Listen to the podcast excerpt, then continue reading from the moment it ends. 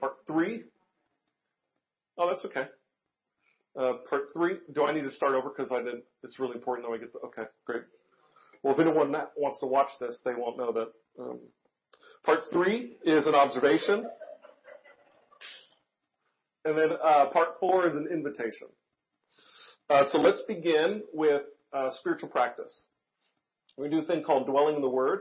It's similar to uh, Lectio Divina. It's a practice that was introduced to me when I was worked for a church in Portland through a thing called Partnership for Missional Church.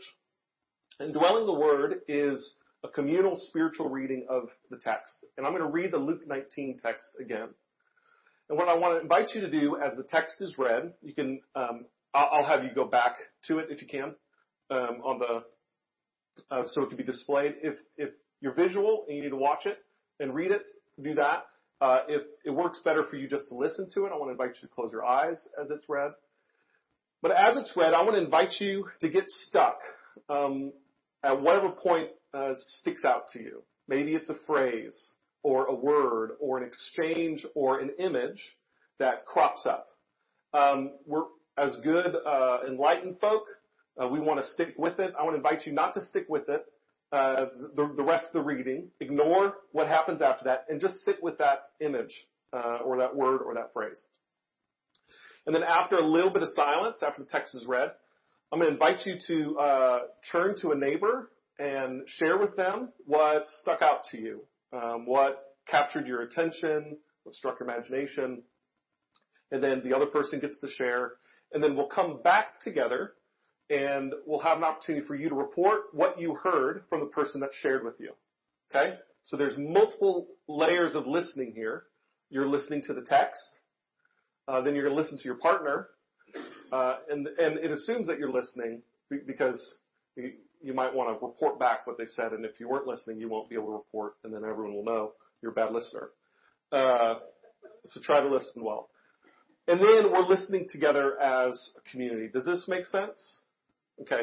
Uh, we will, after it's read, I'll invite the online folks. Can you break them, put them into a breakout room um, so they could share with one another? Okay. So let's begin with just a moment of silence, and then I will read uh, the Luke 19 text.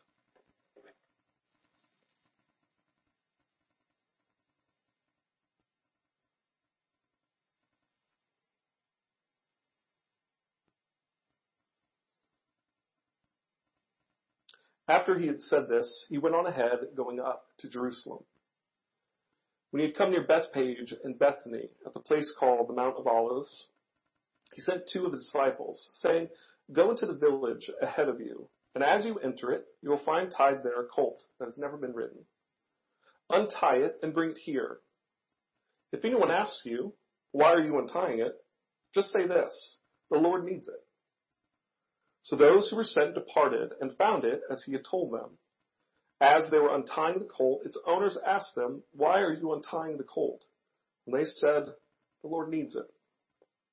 Then they brought it to Jesus, and after throwing their cloaks on the colt, they set Jesus on it. As he rode along, people kept spreading their cloaks on the road. As he was now approaching the path down from the Mount of Olives, the whole multitude of the disciples began to praise God joyfully with a loud voice for all the deeds of power that they had seen, saying, Blessed is the King who comes in the name of the Lord, peace in heaven and glory in the highest heaven. Some of the Pharisees in the crowd said to him, Teacher, order your disciples to stop. And he answered, I tell you, if these were silent, the stones would shout out. Another brief moment of silence.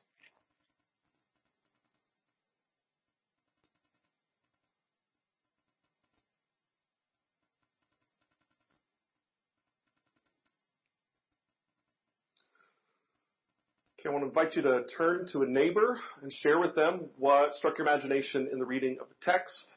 Send uh, online folks to a, a chat room.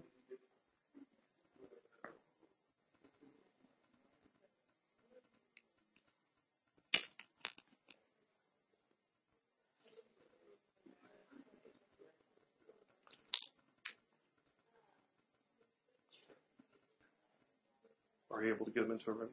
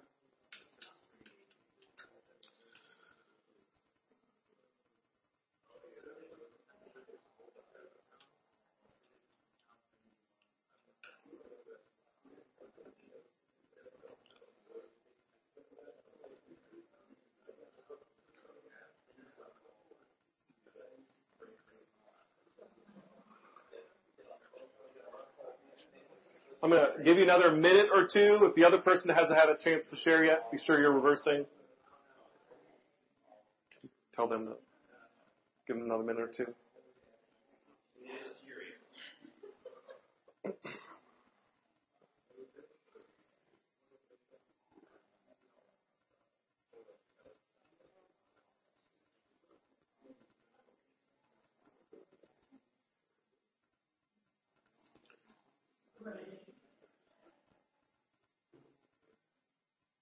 Ryan, go ahead and initiate bringing them back.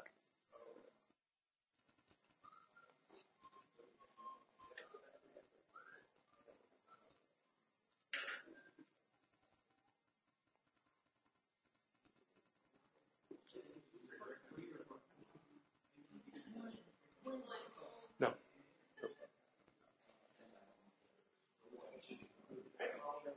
What? We're still we're still in part one. We're part part one B right now. Part one B.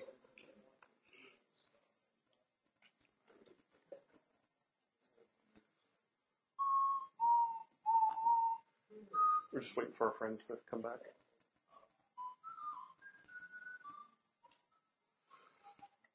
Okay, so uh, let's share with one another a couple things. You're not obligated to share, like communion. All are welcome, none are required.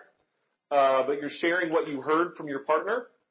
Uh, another thing I want you to keep in mind: if your partner shares, you are not obligated to share. Some people feel the pressure that they have to share. Don't have to. Uh, and then uh, Ryan, will you be looking for people who raise their hands on online to share? Who wants to share what they heard from their uh, partner? Jen. All right. So Ted said, this just seems an interesting method for Jesus to enter a city. He often seems to want to stay under the radar, and this time he's like, all right, before we go into town, go get a colt and then like all the people with me are gonna like make a big deal and like you know like celebrate me it's just it's just a little bit Yeah. different Yeah. than normal Some ancient manuscripts actually have Jesus saying, "Celebrate me." Yeah. I'm kidding. It's not true. yeah. Thank you for sharing. Thank you for sharing. Yeah. He'll have to, he'll have to tell on me. So Daryl was more or less starting in the same place, Ted, of uh, kind of like conceptualizing, yeah, this is weird for Jesus to do, but then I kind of got lost. But like, why is Luke telling this specific version and like highlighting these details? Like, there's something that's not maybe quite there. Yeah. So I don't know. I think I got it. Yeah. I get you. That's great.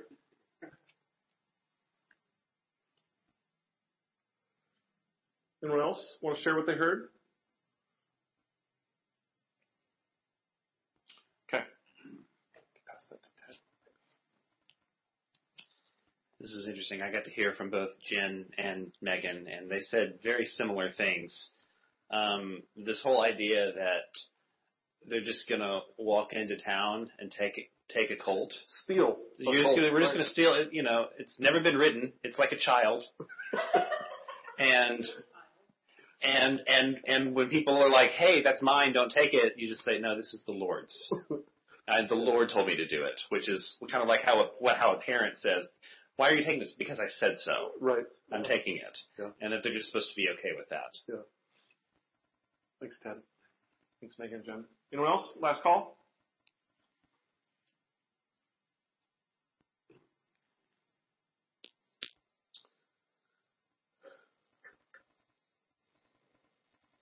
That concludes part one.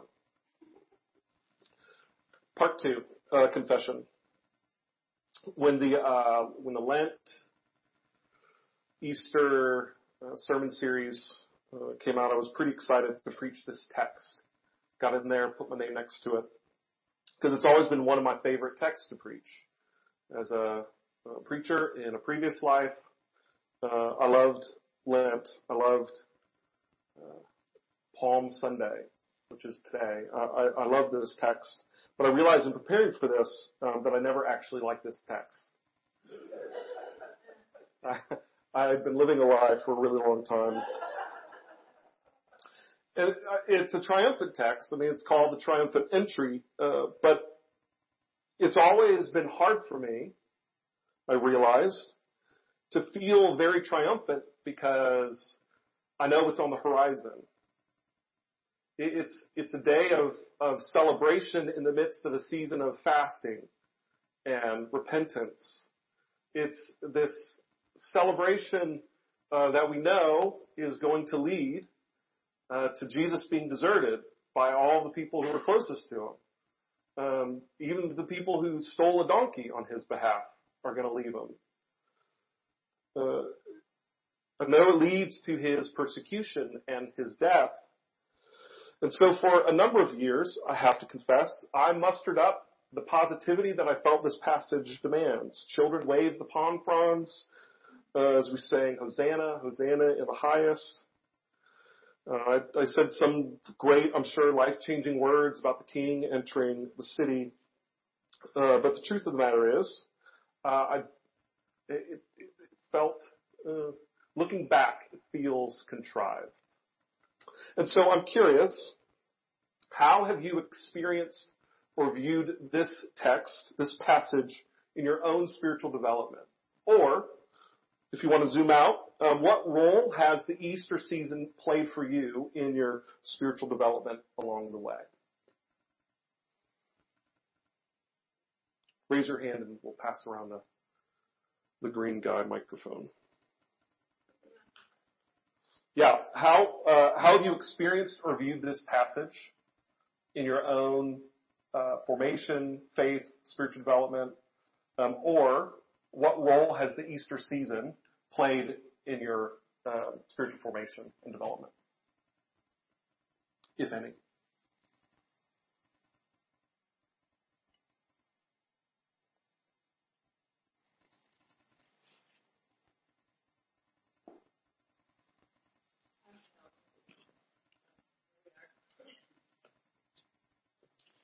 Um, I think I I grew I didn't grow up with Lent.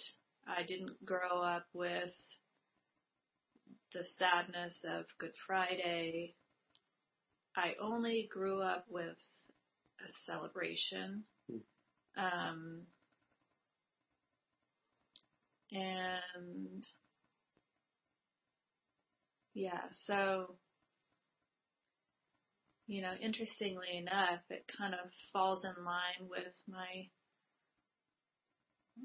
my sort of default personality, which is to find the the best in the situation, um, which is interesting. Um, and as I have grown um, as an individual, um,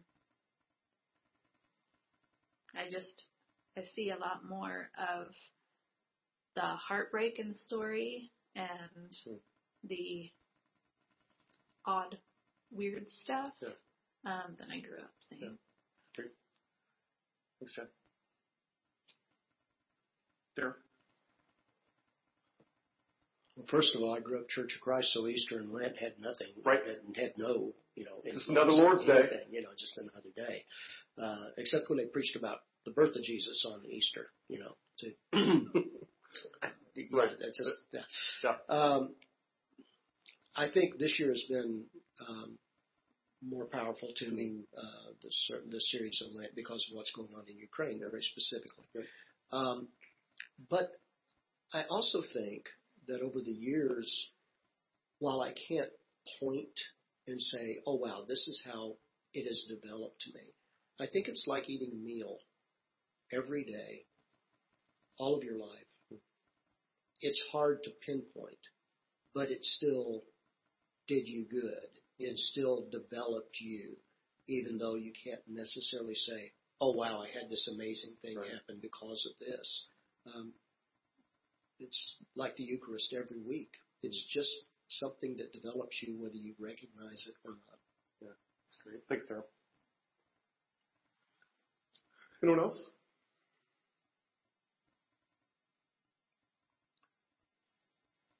John, yes, please. Um, I'm grateful that Storyline takes a pause to consider uh, Lent. Uh, great many churches that I've been a part of over the decades uh, did not. And every Sunday was just another sermon series, and they may uh, tip their hat on uh, the, the, three. They tip their hat on Christmas, Easter, and Mother's Day. Otherwise, they're just running through a sermon series. And I'm really grateful for this because of all the threads and themes and possibilities in the Bible and Christianity and what Christians can think about. It's easy to neglect uh, the the passion of Christ and all the lead up to that. So I'm glad to periodically stop and pause and look at that. And just like communion, there's not one view or one takeaway. And, and by growing and maturing, you see differently, feel differently, and the same passages uh, resonate differently. So, um, yeah, it has been, it's been, it's been good. It's been good to think about Lent with storyline contrasted to others that thought that was just a stupid Catholic thing.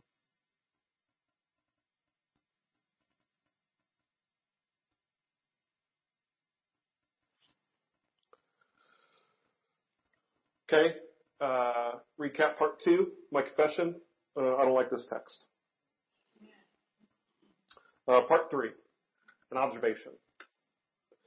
If you were fortunate enough to hear uh, to be here uh, last week to hear Sarah's uh, message sermon on the the text that comes right before this, you're fortunate because you're the only ones who got to hear it because the audio is terrible. but I wasn't here, and Sarah sent me her uh, the notes of her sermon, and it is uh, stunning. Uh, she took that parable and reframed where we put God uh, in that story. God is not, in fact, the noble person who has uh, an account of the ROI, return on investment, that he has in us as disciples. But instead, God is that third servant who refuses to participate in a system that is uh, uh, that exploits others. God does not treat us like the nobleman in that parable. God is one who um, participates with creation in a different way. And I noticed something in the whole chapter of Luke 19 that I've never seen before. Uh, that this morning's text, the triumphal entry, is bookended by parallel stories. So Luke 19 begins with the story of Zacchaeus, the wee little man in the tree. What's, sorry, Daryl. Sorry. You, you, you called that out on yourself. I wasn't going to say anything. Uh, so we have uh, Zacchaeus slash Daryl, the wee little man, who climbs a sycamore tree and that story is this really remarkable telling of someone who sees Jesus for who he is and then reorders his life around that encounter, around seeing Jesus. Uh, gives away half of his money to the poor and anyone that he's defrauded, he pays back four times. So Luke 19 begins with this one who sees Jesus. And then you have the parable that Sarah preached uh, last week, where we find God uh, being unwilling to participate in coercive, exploitive systems. Okay? So someone sees Jesus, God's not going to exploit others. And then right in the middle, you have the triumphal entry text, and immediately after this, in fact, Jesus is already leaning into it um, by responding to the Pharisees who ask uh, Jesus to make his disciples be quiet. Jesus cries over Jerusalem. He cries over a city that hasn't seen him. A city that hasn't reordered their lives around this one who is king. Followed by Jesus going into the temple and turning over tables, responding to a community that had given in to exploitive practices. So you have Zacchaeus seeing Jesus, Jerusalem not seeing, God being unwilling participate in an exploitive system, and then you have a community of faith uh, participating in an exploitive system. Right? Um, I'd never noticed that before. And in the middle, you have this weird story of Jesus entering the city. And there's a part of me that wonders if this is uh, why I, I never really liked the text or tried to contrive something, not just because I know the death and resurrect, the death and resurrection is coming, but because in chapter 19 alone, it's, it's chaos. It's, he moves straight from this triumphal entry to crying over Jerusalem and then seeing a community of faith that has exploited. And maybe, Daryl, this is also part of the reason I, I've struggled this week of knowing what's happening in the Ukraine. Like how, how do we sing Hosanna, Hosanna in the midst of that, right? So if you watched any of the uh, the Supreme Court uh, justice nomination and trial, the uh, the blatant racism of a number of the questions that came across for the new justice. How how do we do this uh, when it feels like exploitive, uh, destructive, violent? Uh, systems and experiences are all around us. So, uh, continuing uh, a little bit of a depressing conversation. Um, how have uh, how have you experienced or seen uh, the church be complicit in exploiting others? Uh, how have you seen it? How have you experienced it?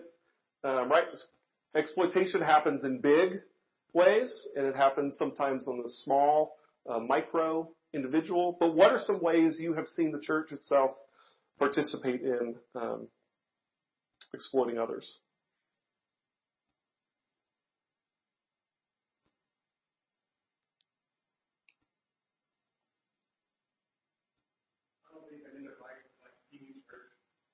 Okay. Yeah, TV church. Yeah, making money. Uh, and, and uh, profiting off of the most vulnerable. Yeah, yeah.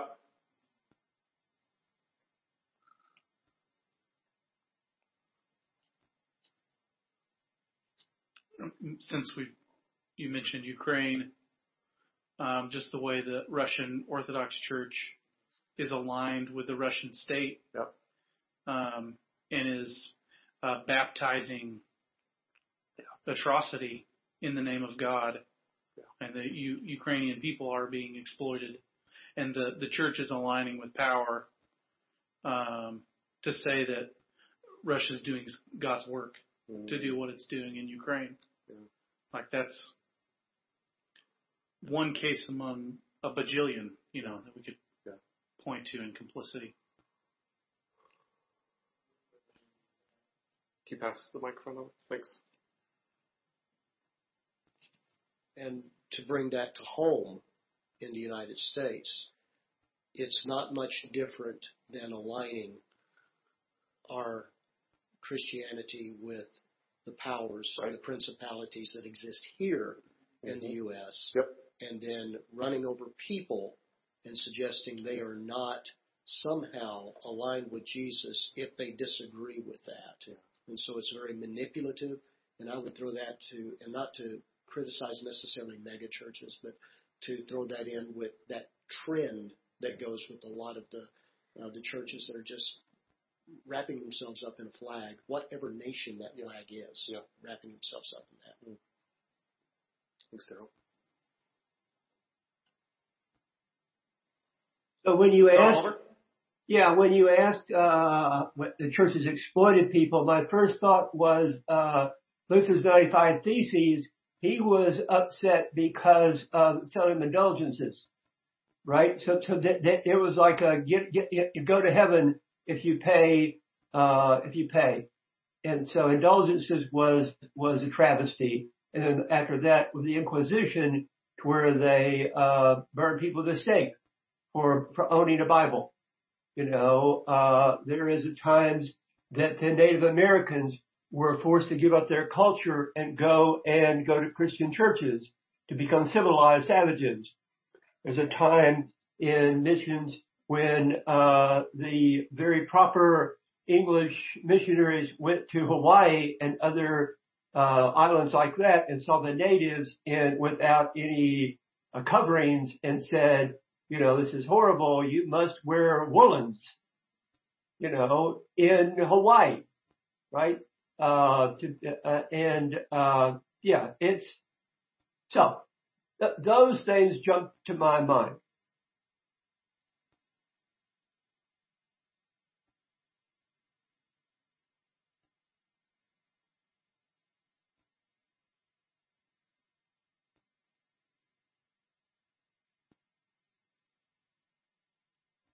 that's uh, uncomfortable for me to say. Um, the, the truth is, uh, is that we are all uh, Zacchaeus. I, I think there's some way, some part of us that sees Jesus and has uh, longed to reorder our lives. Um, but the truth is also that we're in Jerusalem and people profiting around tables. Uh, that sometimes in very small, ordinary, mundane ways, uh, we have um, hurt others by our practices. Um, we have hurt others by not stepping in when we should have. We are Zacchaeus. We are Jerusalem. Our lives are a mix of faithfulness and faithlessness. And this is the good news and why I've turned the corner on this text. I've come back to liking it. Because there, smack dab in the middle of all of that mess, of our faithfulness and our faithlessness, ways we were seeking not to exploit and ways we are continuing to be complicit, in the middle of all of that is a God who is present. A God who shows up and says, even in the midst of all of this mess, I am here. And that to me, my friends, is good news. Which leads us to part four, an invitation. Uh, I have a friend who uh, leads a small church uh, at Church of the Savior in Washington D.C. Church of the Savior is a, a collection of small church expressions. Uh, they were Tampa Tampa Underground before Tampa Underground was Tampa Underground. Uh, they've been around for 60, 70 years. They have remarkable uh, ministries in the Adams Morgan neighborhood of, of DC. They have uh, one of them is a coffee shop that gives free coffee and soup to anyone who finds himself without a home. Uh, they have a micro loan business uh, where they provide loans for people to start up their own businesses, uh, housekeeping, power washing. They have a number of apartment complexes that are low income housing in an, an area that doesn't really have low income housing. Uh, there is a, a, a hospice house for people dying of AIDS. Uh, I mean, it's, it's really, really remarkable. And I was fortunate to spend a week there a couple of years ago. Uh, and my friend Rebecca, uh, she uh, pastors a small church called the Church of Christ right now. Zero Church of Christ roots. Uh, and I know that because she put the right now and we don't add to Lord's church name. Um, but they have, uh, they have this process of when you become a member of the church, it's a year long process. And at the end you are ordained and you are ordained as a donkey. Now this is, this is from their, their website. And I've heard Rebecca talk about this. As members, we believe each of us is, quote, ordained as a donkey, end quote. We chose this image because a donkey is faithful, hardworking, and persistent. A donkey is lowly, humble, and a servant of the poor.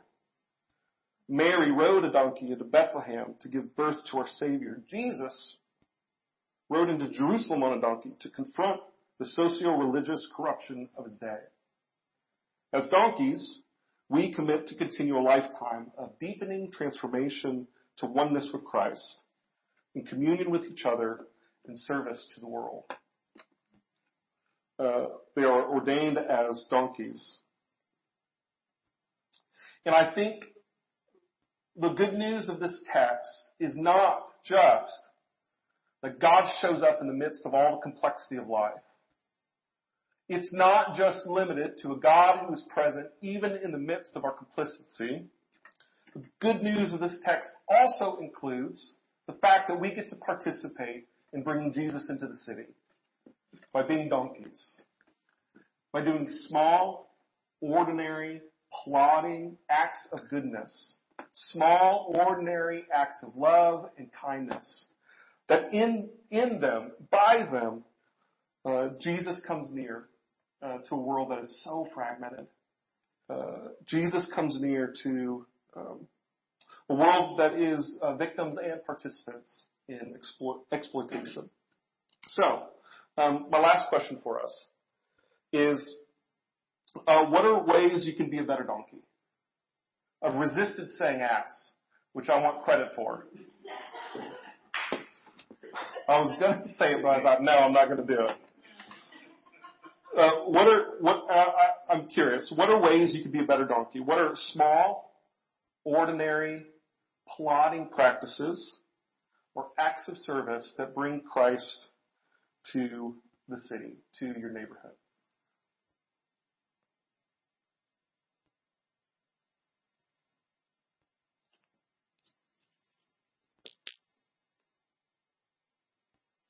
Sorry, Jen. First one. You tried so hard. Is that on? Here. Is it now? Yeah. it's on now. I didn't mean to go first again. Dang it. It's an accident. When I think, I think. Um, uh, just mundane things like sharing a saw or Hmm. With your neighbor or, you know, sharing a, a truck with your neighbor or, yeah, like just, Yeah. just the insignificant stuff, you know, like you, you need a, a key for the water thing in your front yard. I, I got you. Yeah. Um, you know, just insignificant stuff. Yeah. Or really simple, ordinary practices uh, that are practices of presence.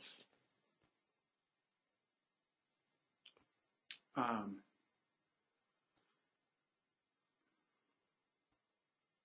the thing that struck me about this story was the uh, the colt that had never been ridden. Just that it had never been ridden.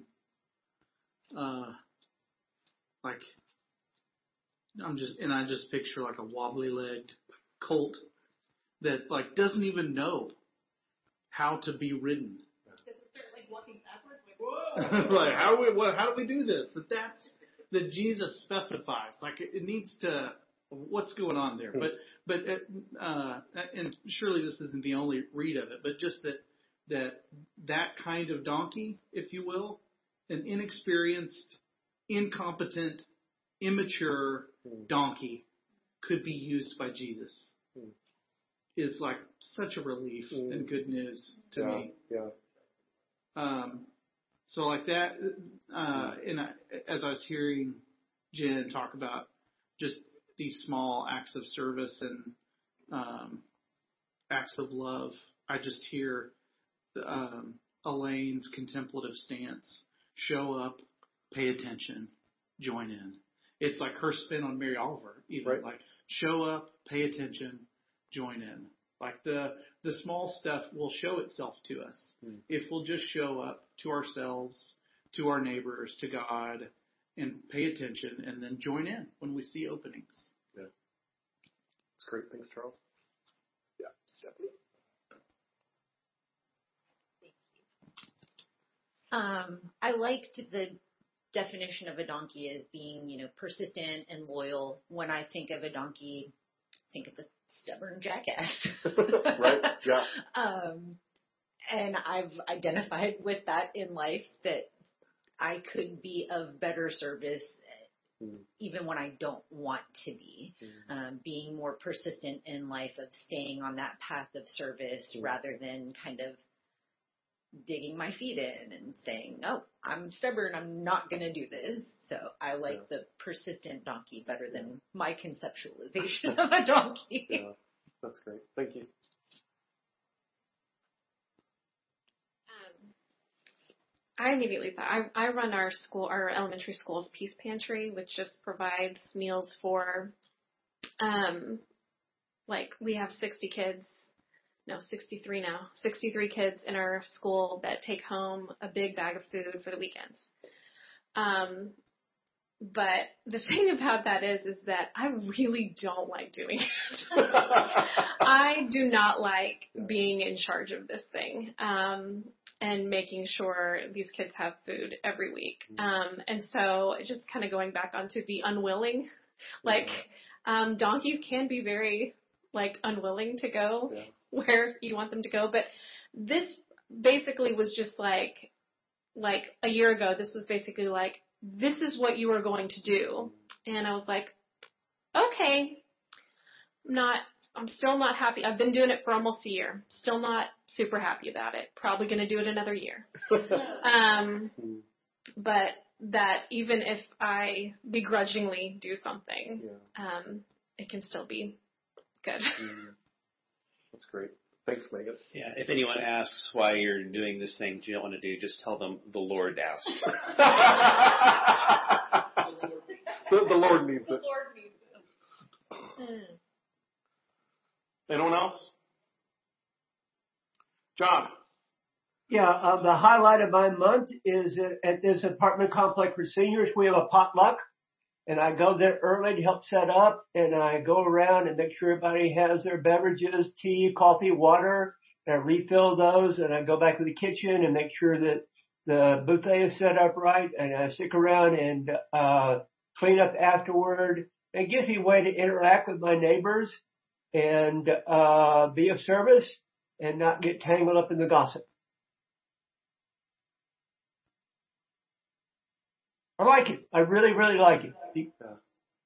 I don't like gossip, but I like helping. Never good, but sometimes it's fun. Thanks, thanks, thank you, John. I, I uh, it, it strikes me in this moment. Uh,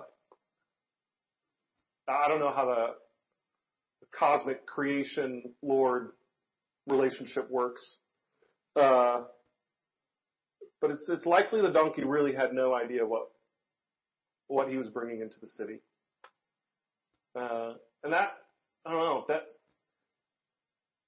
uh, it, it feels like good news. Uh, that it happens uh, at times even when we're not aware of it.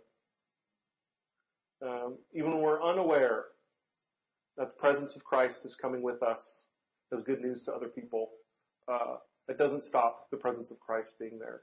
And that to me is good news.